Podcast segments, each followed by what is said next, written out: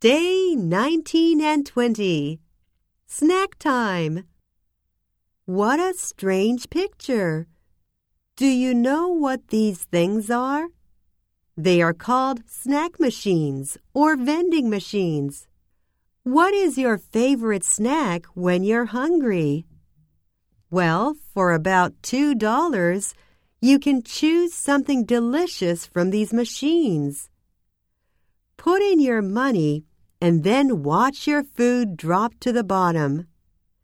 Sometimes people have to shake the machine if their snack gets stuck on the way down. It's very frustrating to have your snack stuck in the machine when you're hungry. This vending machine sells candy, chocolate bars, chips, and even soda pop. These snacks are not very good for your body, but they sure taste good. Which snack would you choose? My favorite treats are the chocolate bars. If you eat too many chocolate bars, you might get into trouble with your dentist.